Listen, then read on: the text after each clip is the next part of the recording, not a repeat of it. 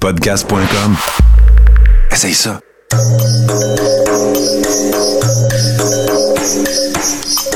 Bienvenue dans le podcast Sur la Terre des Hommes. Pour profiter au maximum de l'expérience du podcast, prenez quelques minutes pour aimer notre page Facebook. Vous pouvez aussi nous suivre sur Twitter au Sur la Terre des Hommes podcast et sur Instagram au Sur la Terre des Hommes podcast. Si vous possédez un iPhone, prenez une minute pour nous laisser un avis. Ainsi, vous allez faire grimper le podcast dans le moteur de recherche.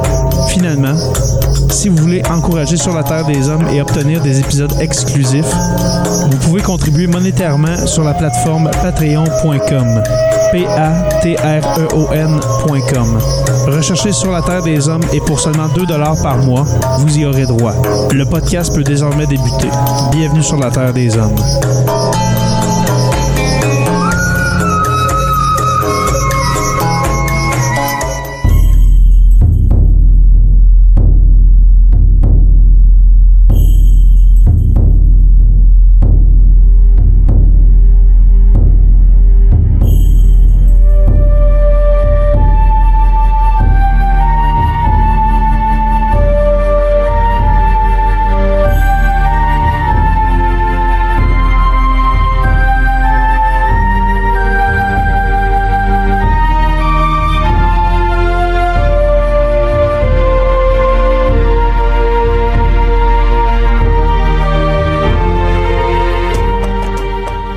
Bonjour à tous et bienvenue à ce premier épisode de 2020 de Sur la Terre des Hommes. Très heureux de vous retrouver cette semaine avec un sujet très intéressant, un sujet que j'ai développé lorsque je faisais mon cours d'enseignement d'histoire. Euh, celui de Dagobert et des Mérovingiens. Euh, Aujourd'hui, oui, ça va être un épisode sur Dagobert, mais avec une introduction à la dynastie mérovingienne. Peut-être que plusieurs d'entre vous ne savent pas ce que c'est les Mérovingiens. Simplement vous dire que les Mérovingiens sont à la base des Francs. Les Francs font partie des peuples qui ont euh, émigré vers l'ouest de l'Europe suite à la chute de l'Empire romain euh, autour de 476. Alors, euh, je vous en dis pas plus pour l'instant. Simplement vous dire que oui, cet épisode euh, sort en février, mais a été enregistré au mois de janvier pour les patrons. Alors, euh, il y a plusieurs épisodes. Les épisodes qui vont suivre dans la suite de la quatrième saison de Terre des Hommes, eh bien, ça va être des épisodes que les patrons euh, auront euh, écoutés avant vous. Alors, euh, juste pour faire sûr, parce qu'il y avait un petit tollé sur le compte Instagram du podcast, c'est pas pour diminuer ceux qui, qui ne donnent pas à Sur la Terre des Hommes, mais au contraire pour avantager un peu. Je pense qu'il y a une différence à faire. C'est pour avantager un peu les patrons que j'ai fait ça. Mais inquiétez-vous pas, tout va s'aligner un jour pour que tout le monde ait les épisodes en même temps. Alors, on fait une petite pause et on revient avec Dagobert le Mérovingien. Le POC Podcast, c'est le premier balado de poulet au monde. On est précurseurs, on crée une mode. Dans chaque épisode, Valérie Blais décortique une expression liée au poulet avec ses invités. Michel, vous allez nous parler des poules de luxe. Moi, je suis tout sauf snob. Même avec un budget illimité, je choisirais encore le mauvais vin. Oui, bonjour, Sœur Angèle. Quand vous pétez, est-ce que ça fait des pets de sang? Le POC Podcast, un balado présenté par Excel d'Or. Je sais que vous êtes impressionnés.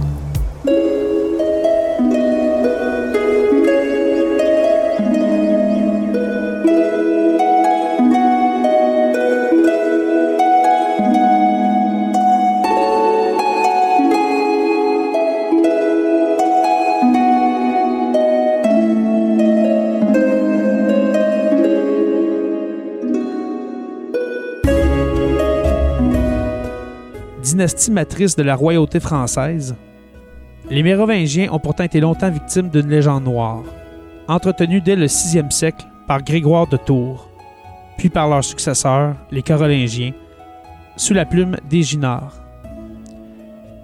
Ils sont aussi devenus les rois fainéants, des images pour écoliers jusqu'au 19e siècle et au-delà. À part Clovis, et pour d'autres raisons d'Agobert, la période mérovingienne était comme un trou noir dans l'histoire de France.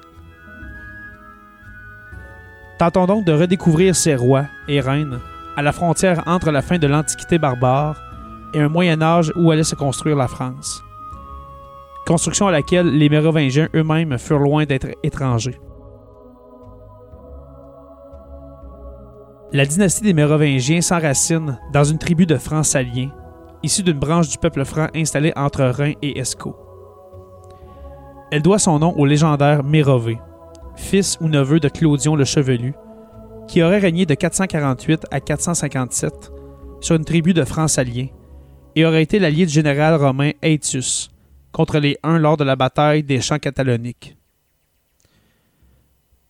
Sa puissance se réduit à l'origine au seul royaume de Cambrai et de Tournai, entre France et Belgique actuelle. Après quatre souverains plus ou moins légendaires qui ne furent que des chefs de tribu, Clovis Ier, roi de 481 à 511 et fils de Childéric Ier, en devient par ses nombreuses conquêtes le véritable fondateur. En 498, Clovis et ses guerriers furent baptisés par l'évêque de Reims, Rémy, obtenant ainsi le soutien du clergé catholique et du pape de Rome. Chef suprême des tribus germaniques installées en Gaule, Clovis s'emploie à fusionner les coutumes franques et les législations gallo-romaines, donnant ainsi à la loi salique des rois francs.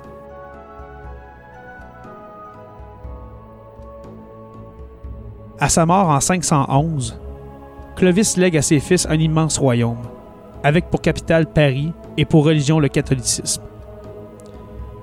Commence alors ce qui peut paraître un paradoxe, surtout si l'on compare à ce que vont faire les dynasties qui vont succéder aux Mérovingiens.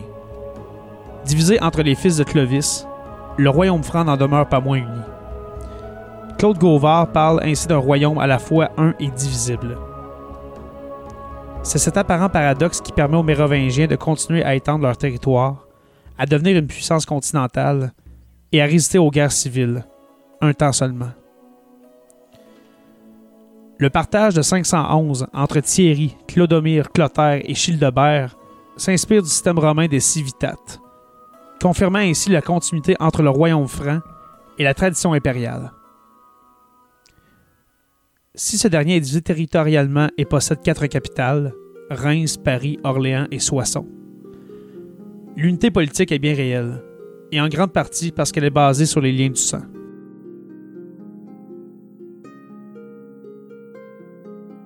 Il ne faut toutefois pas idéaliser la situation. Et rapidement des querelles de succession apparaissent, avec la mort des premiers fils de Clovis. D'abord Clodomir, en 524, dont l'un des fils, Claude, doit fuir et devenir Hitler avant de mourir et de donner son nom à une ville bien connue. Le reste du royaume de Clodomir est partagé entre les trois frères survivants. À la mort de l'aîné, Thierry, cela se complique un peu car son fils Théodébert jouit de son prestige, supérieur à celui de ses oncles.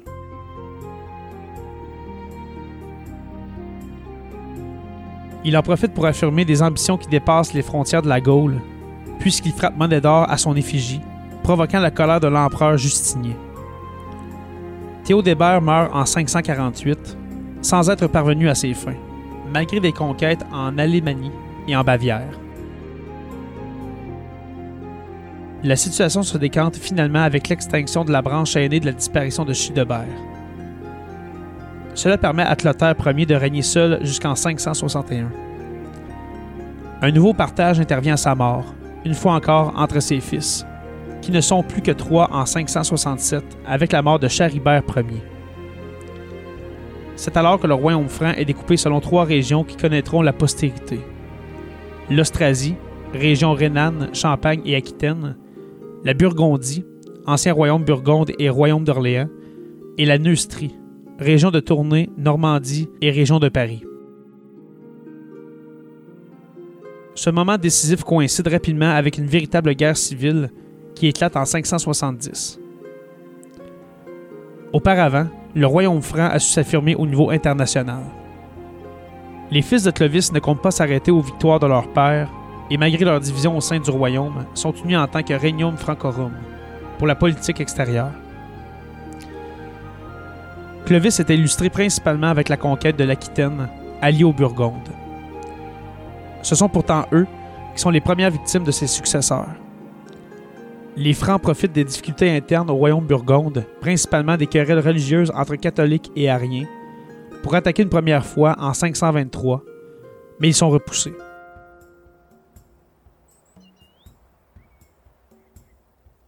Il en va de même un an plus tard, et les Francs perdent Clodomir.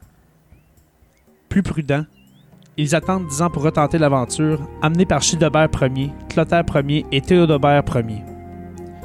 Ils en sortent victorieux, et le royaume burgonde est avalé par le royaume franc, tout en étant partagé entre les vainqueurs.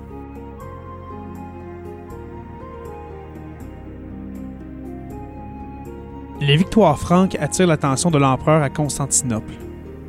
L'enjeu principal est la domination de l'Italie sur laquelle règnent toujours les Ostrogoths.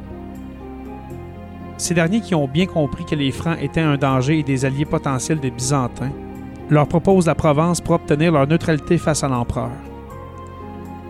Les Francs ne se font pas prier et entrent en Provence en 537, pour ainsi accéder à la Méditerranée. Avec cette acquisition, les Francs ont presque reconstitué l'unité de la Gaule romaine. Ne reste que la Septimanie, qui ne parviennent pas à arracher aux Visigoths. Plus au nord, Thierry Ier et Clotaire Ier s'allient aux Saxons et battent le roi de Thuringe, annexant la partie occidentale de son royaume la même année que la conquête de la Provence. Deux ans plus tard, Théodébert Ier conquiert l'Allemagne et la Bavière, et un temps l'Italie du Nord. Il faut en fait attendre l'arrivée des Lombards dans les années 560 pour que stoppe l'avancée franque. La guerre civile n'y est également pas étrangère. La mort de Charibert Ier, fils de Clotaire Ier en 567, amène un nouveau partage. Mais cette fois, cela provoque une véritable guerre civile entre les trois frères du roi, Sigebert, Chilpéric et Gontran guerre due également à une stratégie risquée d'alliance matrimoniale avec les voisins et rivaux visigoths. Les femmes tiennent un rôle central dans les luttes politiques en cette fin de 6e siècle. La rivalité est exacerbée entre Brunehaut, femme du roi d'Austrasie Sigebert Ier, et Frédégonde, épouse de Chilpéric Ier, roi de Neustrie. La première est une princesse visigothe, fille du roi Athanagilde, et elle accuse la seconde d'avoir fait tuer sa sœur Galsvint, précédente femme de Chilpéric Ier.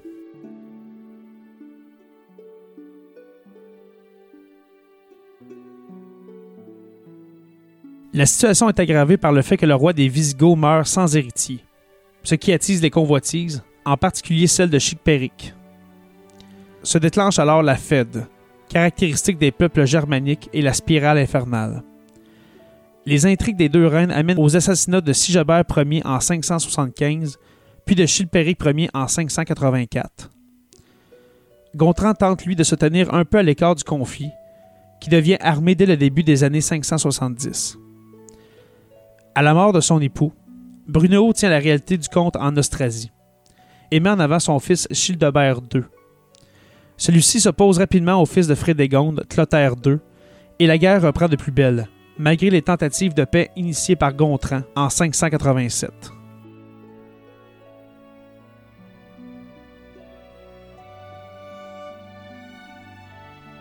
La situation se complique un peu plus avec la mort de Gontran en 592 et l'entrée en liste des fils de son neveu Childebert II, qui lui avait succédé, mais était décédé quatre ans plus tard.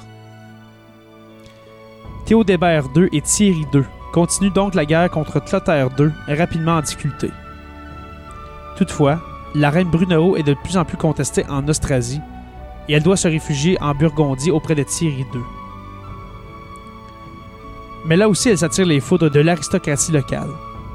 De plus, les fils de Childebert II entrent à leur tour en rivalité, au plus grand plaisir de Clotaire II qui n'en demandait pas tant. Thierry II enferme son frère Théodébert II dans un monastère, puis meurt en 613. Brunehaut tente alors de reprendre la main et de placer un de ses arrière-petits-fils, mais elle est livrée par les aristocrates à son rival, qui la fait exécuter après un long supplice.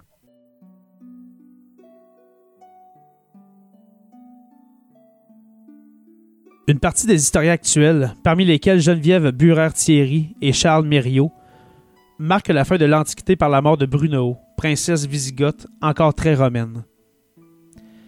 L'avènement de Clotaire II et surtout de son fils Dagobert scelle l'unité du royaume franc, selon la chronique de Frédéguerre, et marque probablement son apogée, avec l'émergence des Pipinides. À la fin de la Fed, ayant opposé les reines Brunehaut et Frédégonde, puis leur fils, a permis à Clotaire II de monter seul sur le trône. Le roi, et plus encore son fils Dagobert, contribuent au début du 7e siècle à l'apogée de la dynastie mérovingienne. Cependant, les ennuis commencent très vite, dès les successeurs de Dagobert, et provoquent la montée en puissance de ce qui n'est pas encore à proprement parler une dynastie, les Pipinides. Ces derniers, grâce à leur rôle stratégique dans le pouvoir mérovingien, finissent par le supplanter avec un certain Charles Martel.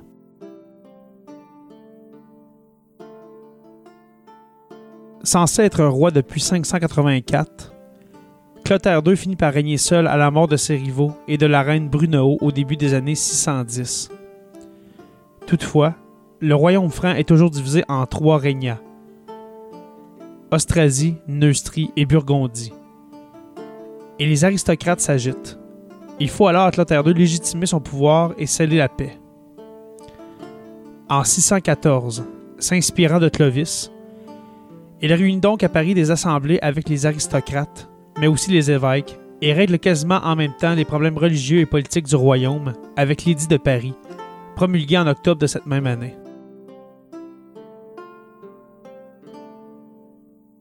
Clotaire II s'assure ainsi tant le soutien des grands que du clergé, tout en consolidant son propre pouvoir. S'il règne personnellement sur la Neustrie, il n'en demeure pas moins le souverain prééminent du Regnum Francorum, et n'hésite pas à punir les grands des autres régnats, ayant des velléités d'indépendance comme Godin, qui tente de le forcer à le nommer maire du palais en Burgondie en 627. Les tensions demeurent tout de même, et le roi est sans cesse obligé de négocier avec les régnats, en particulier l'Austrasie. Les aristocrates de cette dernière obtiennent du roi qu'ils envoient chez eux son jeune fils Dagobert, ce qui leur permet de profiter de la jeunesse de ce dernier pour exercer un réel pouvoir sur ce régnum, qui se trouve être stratégique dans la lutte contre les avares et les vendes. Parmi ces grands, un certain Pépin Ier, dit de Landenne.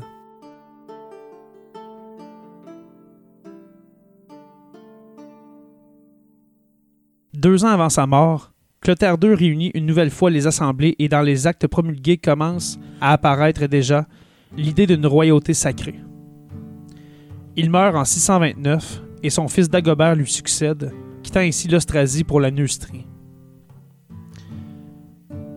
La légitimité de Dagobert ne semble-t-il pas contestée par les grands, que ce soit ceux d'Austrasie, d'où il vient, ou des deux autres régnats. Il a pourtant un frère, Caribert, mais il l'envoie en Aquitaine où il meurt dès 632. Dagobert commence son règne par un voyage en Burgondie pour assurer l'aristocratie sur ses intentions. Puis il s'installe à Paris. Saint-Éloi, orfèvre de son père Clotaire II et évêque de Saint-Ouen, devient son principal conseiller. Demeure le problème austrasien. Le régnum est puissant. C'est grand difficile donc à contrôler, occupant des postes stratégiques comme maire du palais. Dagobert parvient tout de même à installer son fils Sigebert sur le trône austrasien en 632. Deux ans plus tard, il destine à son fils nouveau-né Clovis les royaumes de Burgondie et de Neustrie, assurant ainsi sa succession. À sa mort en 639, le royaume franc est donc à nouveau partagé. Le règne de Dagobert est contemporain de l'émergence de l'islam et plus particulièrement des premières conquêtes musulmanes. Comme ses prédécesseurs, le roi franc est sollicité par l'empereur byzantin. Mais les expériences passées ont servi de leçon, et s'il existe des échanges d'ambassades, comme en 629, cependant, on sait par frais que les Francs étaient probablement au courant des ennuis du Basilus Heraclius avec les Arabes entre 637 et 641.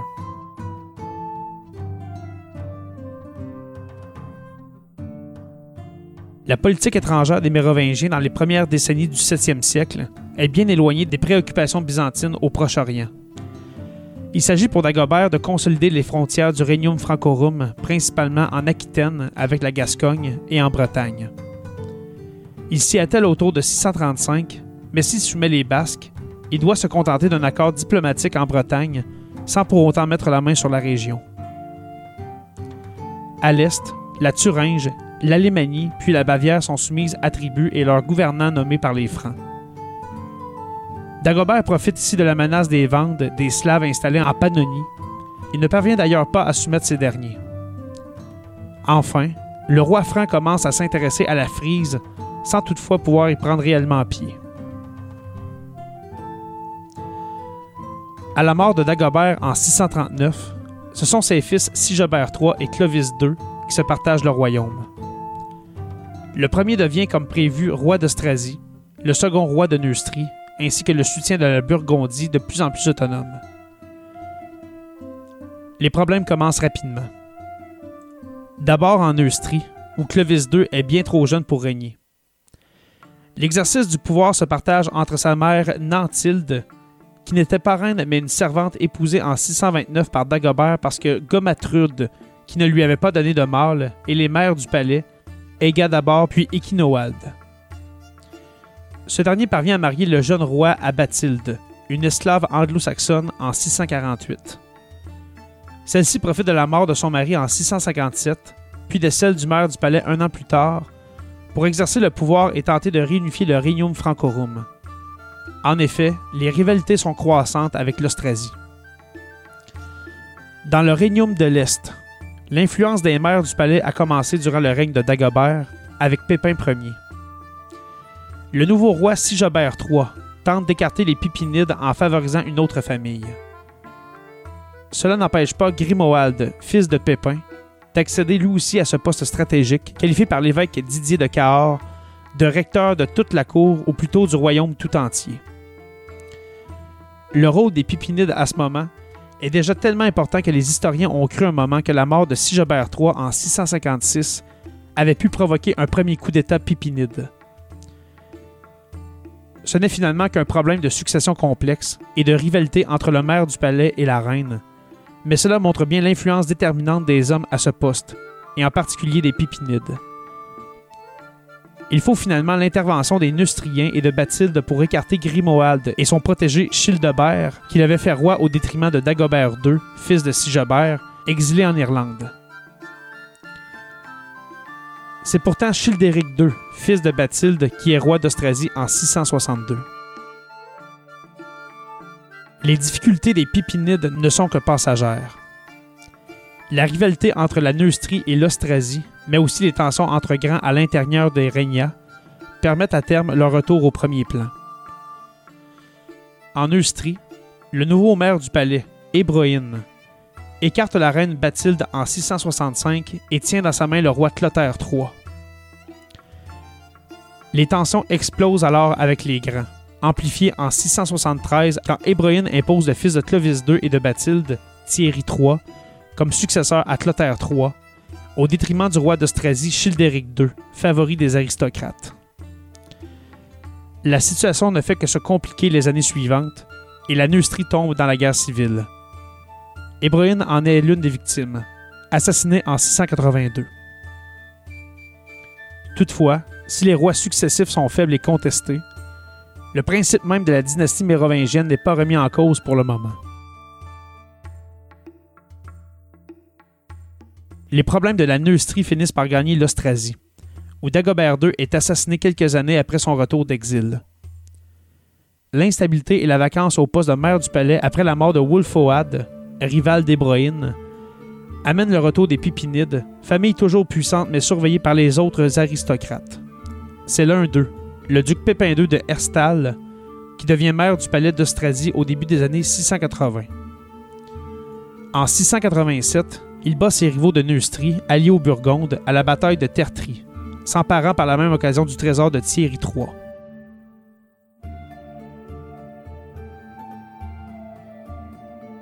L'arrivée au pouvoir du maire du palais Pépin de Herstal signe le début de la fin des Mérovingiens. Pourtant, le maire du palais laisse en place le roi, se contentant de le dépouiller de l'essence même de son pouvoir. Ce dernier est aux mains de ceux qui prennent alors le titre de prince, les maires du palais de Neustrie et d'Austrasie, issus uniquement de la famille Pipinide. Celle-ci s'affirme encore plus avec les successeurs de Pépin II, malgré des tentatives de rébellion des autres grands à la mort de celui-ci en 714. C'est son fils Charles qui s'impose contre les Neustriens de Rainfroid dans les années 720, mais aussi contre les ennemis extérieurs, arabo-berbères à Poitiers en 732 ou Frison deux ans plus tard. Toutefois, Charles Martel ne se fait pas roi, et ce même à la mort du dernier mérovingien Thierry IV en 737, alors qu'il écarte le successeur Childéric III. Les derniers descendants de Clovis, à partir de l'avènement de Pépin II, ont été désignés par l'historiographie carolingienne, héritière des Pipinides, comme les rois fainéants. Ils sont placés sur le trône par les maires du palais, sont ballottés selon les vents et les rivalités, comme Chilpéric II, durant la lutte Rhin-Froid-Charles, et n'exercent plus de véritable pouvoir. Il faut cependant attendre 751 et l'avènement du fils de Charles, Pépin le Bref, pour que les rois mérovingiens laissent de fait la place à une nouvelle dynastie, celle des Carolingiens.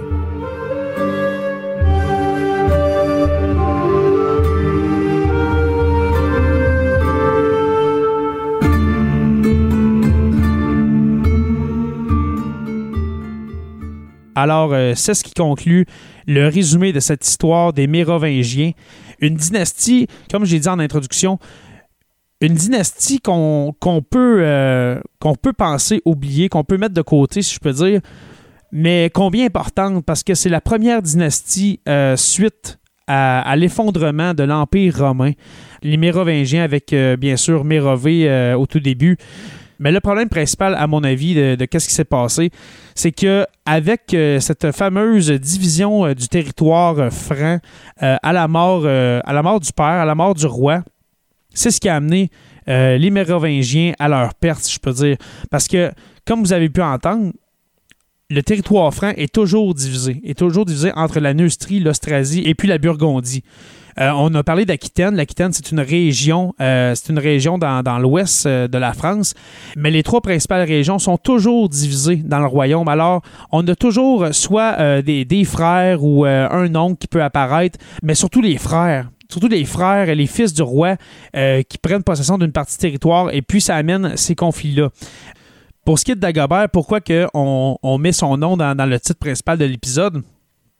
C'est que Dagobert, après euh, des années de division territoriale et puis euh, de division fratricide, eh bien, va amener une espèce d'unité, une espèce d'unité que on va seulement revoir par après avec euh, l'avènement des Carolingiens, avec Charles Martel, avec Pépin le Bref, Charlemagne, Charlemagne qui va, qui apparaître, qui fait partie de la dynastie des Carolingiens. Alors oui, Dagobert est un roi important euh, dans l'histoire de France. On l'oublie souvent, mais justement dans ce contexte euh, de, pas de chaos, mais de, division, eh bien, Dagobert a amené un semblant d'unité pendant une période de seulement 10 ans. Quand même, euh, c'est pas long 10 ans pour, pour un règne de roi. Alors voilà son importance à mon avis. J'espère que vous avez apprécié ce court épisode pour commencer 2020. Pour ceux qui ne l'ont pas encore déjà fait, je vous invite à vous abonner au podcast, euh, soit sur Apple Podcasts, Spotify ou bien sur euh, tous les bons podcatchers Android. Merci à nos patrons. Alors, pour les curieux, 2 par mois, nous avons Olivier Sauvé, Stéphanie Théberge, le Fat Pack Podcast et puis Pascal Ménard. Pour les stagiaires, ceux qui donnent 5 par mois, merci à vous.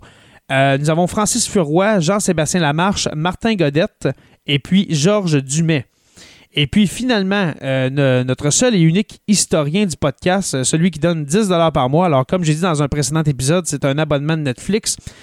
Merci à Benoît Caisse. Merci beaucoup, mon cher Benoît, de. J'ai du temps de nous encourager, mais de m'encourager à, pour- à poursuivre euh, ce, merveilleux podcast que, j'adore faire semaine après semaine. Je vous invite à visiter notre boutique au podcast.com pour vous procurer notre marchandise. Vous pouvez aussi visiter le site radioh2o.ca pour écouter les podcasts.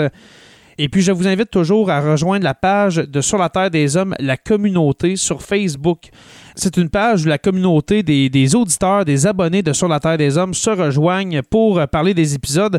En ce moment, je, vous avouerai que c'est quand même assez calme, mais j'essaie de faire euh, des, euh, des petits sondages ici et là euh, pour, pour alimenter la page. Souvent, je mets, des mimes ou des images historiques comiques. Ça, fait que ça, fait quand même une belle ambiance pour notre page.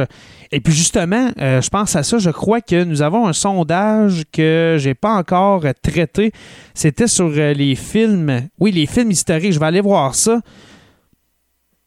Alors, euh, je demandais aux gens de la communauté quels sont vos films historiques préférés. Alors, il n'y a pas de série pour l'instant, ça va sûrement venir très bientôt. Et puis, euh, je disais aussi, n'hésitez pas à ajouter vos choix s'ils appara- s'ils n'apparaissent pas dans la liste. Alors, j'avais dit quelques suggestions dont je me souviens plus c'était lesquelles. Mais finalement, il y a plusieurs gens qui ont ajouté des films. Alors, il y en a 25. Alors, si on commence par le dernier, nous avons Full Metal Jacket, euh, aimé par William Giroux. Ensuite, Hochelaga, Terre des Armes, aimé par Jean-Sébastien Lamarche. Je vous avouerai que je ne l'ai pas encore vu, Hochelaga. Ça a l'air, c'est vraiment bon. Je, crois que ça se passe pendant le, temps de la Nouvelle-France, euh, si je ne me trompe pas. Ensuite, euh, La Messagère, euh, l'histoire de Jeanne d'Arc par Mélissa Cloutier. Je crois que c'est le film avec Lily Sobieski, si je ne si je me trompe pas. Un excellent film. Ensuite, Top Gun. Je ne sais, pas si c'est un film historique, mais c'est aimé par Carl Gervais. Ensuite, Le Royaume des cieux, que j'avais recommandé. Été le seul. Été le seul à aimer ça. Le Royaume des cieux, c'est un, film avec Orlando Bloom qui se passe pendant, euh, les croisades. Alors, euh, moi, j'avais bien aimé ce film-là. Ensuite, The Irishman, qui vient de sortir en, en 2019 par euh, Francis Ricard. Ben Hur, aimé par Jean Morin. Dunkerque, aimé par Dominique Dubé. Dunkerque, un excellent film de Deuxième Guerre mondiale. Un autre film de Deuxième Guerre mondiale par Noémie Boyer, Pearl Harbor. Euh, un film que quand j'étais enfant, adolescent, j'adorais. Master and Commander, aimé par Mélissa Cloutier. Euh, ensuite, Alexandre. Alexandre, aimé par Mathieu Noël. Mathieu Noël, qui est, un, qui est un habitué des podcasts, mais surtout des tranches d'histoire. Alors, merci, mon cher Mathieu. Le discours d'un roi, qui est aimé par Dominique Dubé. Euh, JFK, que j'ai recommandé, mais que j'ai été le seul à écouter. Si vous avez un film à écouter, un film d'histoire, eh bien, allez écouter JFK. C'est un film avec euh, Kevin Costner qui, euh, relate tous les événements alentour de l'assassinat de JFK. C'est vraiment, vraiment bon. Toute l'enquête, etc. Ensuite, La Chute, que j'ai proposé, un film sur Adolf Hitler, que je suis le seul à avoir aimé. Euh, ensuite, euh, The Hurricane par Nicolas Gaumont. Alors, nous avons Nicolas qui, euh, qui aime ce film et puis Jonathan Goupille. Par la suite, Lincoln qui est aimé par moi et puis Francis Furoy. Un film sur la vie d'Abraham Lincoln. Le pianiste, un autre excellent film pendant la Deuxième Guerre mondiale, pendant l'Holocauste. Dans le fond, c'est un film sur l'Holocauste, aimé par moi-même et Nathalie Demers. Fury, aimé par Mathieu Noël, Jason Harvey et Alex Cameron. Un excellent film. Un classique, Il faut sauver le soldat Ryan, euh, aimé par euh, Jean Morin, Dominique Roy et puis Dominique Dubé. Ensuite, 12 ans esclave, un excellent film euh, qui a été aimé par José Sylvestre, Francis Furoy, Dominique Dubé et puis Mélissa Cloutier. Ensuite, un film qui a été ajouté par euh, Sonia Paquin à l'ombre de Shawshank, qui est aimé par elle-même, José Sylvestre, Francis Furoy, Amélie Pomerleau et puis Anthony Pomerleau. Euh, dans le fond, c'est Anthony, c'est pas Omé, ça, qui, est souvent là. Ensuite, 3. 3, j'ai adoré ce film-là en 2004 quand c'est sorti. C'est avec, euh, entre autres, euh, Brad Pitt, Orlando Bloom et puis Eric Bana sur la guerre de Troie, aimé par cinq personnes. Et puis là, un film ajouté par Mélissa Cloutier qui tombe vraiment dans mes cordes. Un film qui m'a fait aimer l'histoire, eh bien, c'est Le Patriote, sorti en 2000, qui a été aimé par six personnes. Écoutez ce film-là. Écoutez ce film-là, c'est vraiment, vraiment bon. Euh, la ligne verte, en cinquième position, là, on est, on est dans le top 5. La ligne verte, ajoutée par Sonia Paquin et puis aimée par euh, six personnes. Euh, la ligne verte qui est issue d'un roman de Stephen King. Je ne sais pas si c'est par rapport à une histoire vraie, je ne penserais pas, avec euh, tous les, tout le, fantastique qu'il y a alentour de, cette histoire-là. Euh, Braveheart. Braveheart en quatrième position avec huit personnes qui l'aiment. Et puis là, le top 3, la liste de Schindler, qui est aimée par 11 personnes. C'est certain, euh, c'est certain que ça a l'air se, se retrouver là. Une surprise pour moi, une surprise quand même, euh, Titanic, aimé par 13 personnes. C'est pas que je dénigre le, film Titanic, mais il y a tellement. Dans le fond, il y a tellement plein de films, tellement plein de films que, qui sont. euh, qui, qui retracent, qui, qui relatent les, les- vérités historiques. C'est vrai que dans Titanic, il y a une histoire d'amour qui a été rajoutée, mais quand même, c'est vrai que l'histoire du naufrage, eh bien, c'est très bon. Et puis, en première position, eh bien, un film euh, sûrement que vous avez euh, sur le bout de la langue et puis qu'on n'a pas nommé encore, eh bien, c'est Gladiateur avec Russell Crowe, euh, aimé par 14 personnes. Et puis moi aussi, c'était mon premier, mon coup de cœur, le film que j'écoute à toutes les années, c'est bien sûr Gladiateur. Alors là, c'est vrai, c'est vraiment tout pour l'épisode de cette semaine. Merci à podcast.com et puis n'oubliez pas qu'à tous les jours, nous écrivons l'histoire. Merci et à très bientôt pour une autre page d'histoire de Sur la Terre des Hommes.